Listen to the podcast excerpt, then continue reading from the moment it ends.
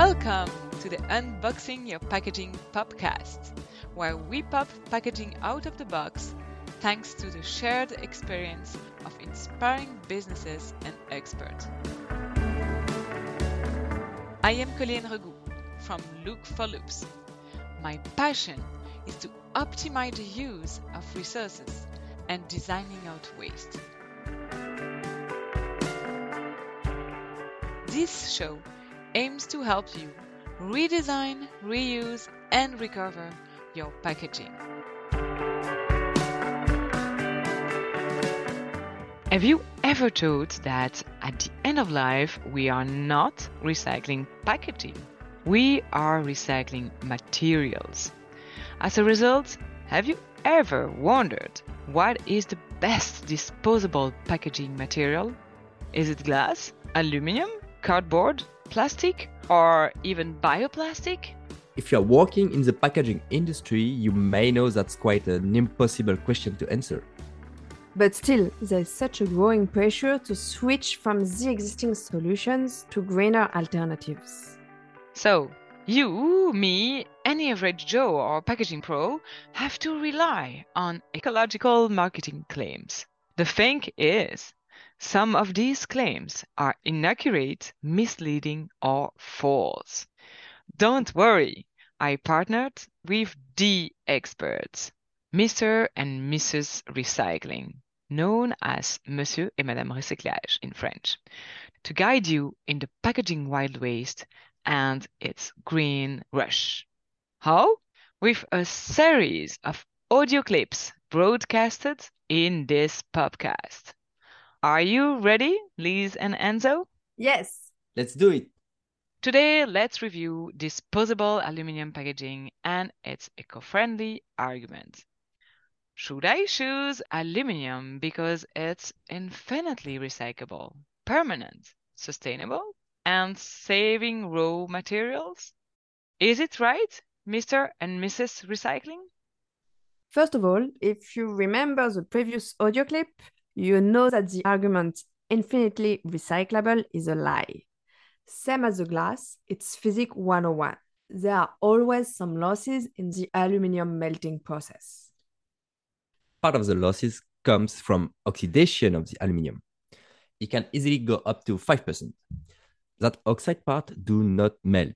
That's not a lot of losses, but it isn't a so-called infinite circle here. Besides, inside and outside of an aluminum can, there is a thin layer of plastic.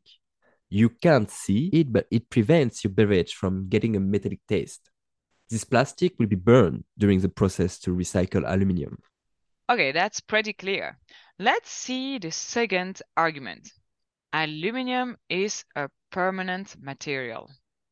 By permanent material, we mean that everything extracted from the ground is not lost, but still used in different applications. That is quite incorrect. Another part of the losses during recycling comes from alloy dilution. Aluminum in packaging is never used pure. You have, for example, some manganese or some magnesium. The ratio of the mix depends on what type of application you do. It is not the same for the body of a can than for the top of the same can. During recycling, to obtain a perfect alloy, no matter which application you aim, you can dilute your waste with pure aluminum or add freshly extracted metals. These losses can go up to 5%. I like all this explanation. It's a little bit like cooking, and it makes things more complex, right? Now, a third argument is often used, which is aluminum and recycling will save raw material. Well, this one is true. Indeed, aluminum can recycling will provide the automotive industry with aluminum, for example. So it will help the automotive industry to mitigate its need for raw aluminum. Okay, that's pretty clear.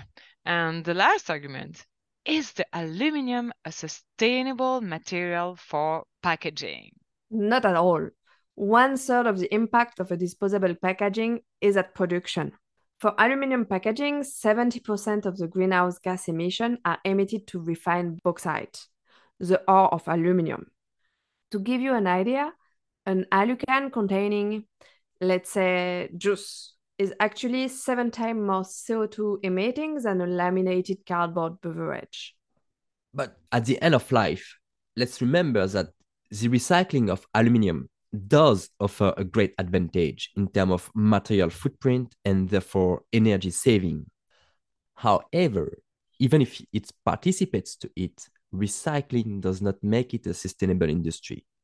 The real leverage to make the aluminium industry more sustainable is to definitely stop using aluminium for disposable items whenever there are less CO2 emitting solutions.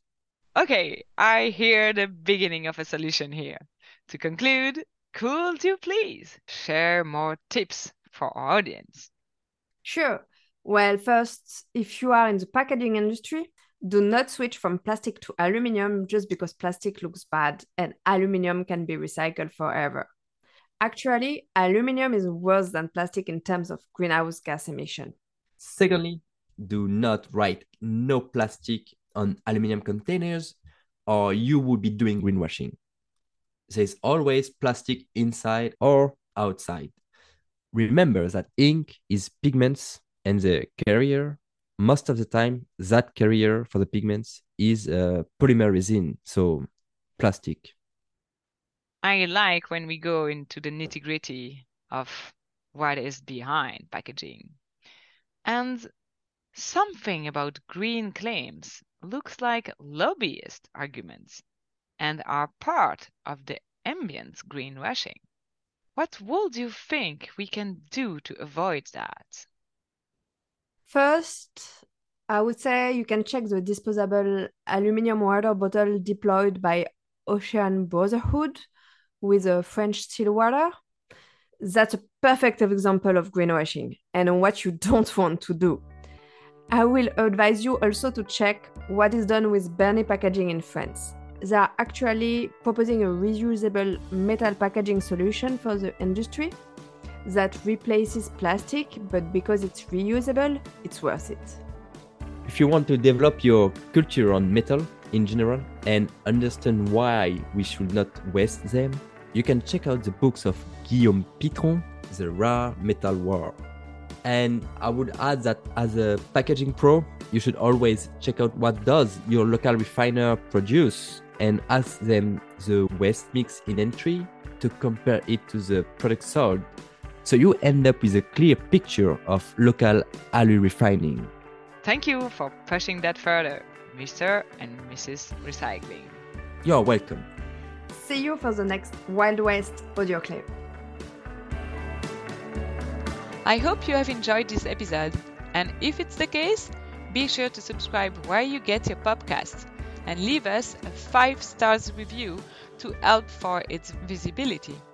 You also probably have at least 2 or 3 friends or colleagues to share this episode with. Of course, feel free to get in touch by the Look4Loops.com website or drop me a line on Colleen Regout LinkedIn profile. Last but not least, be sure to check the show notes with the links and resources. Until next time!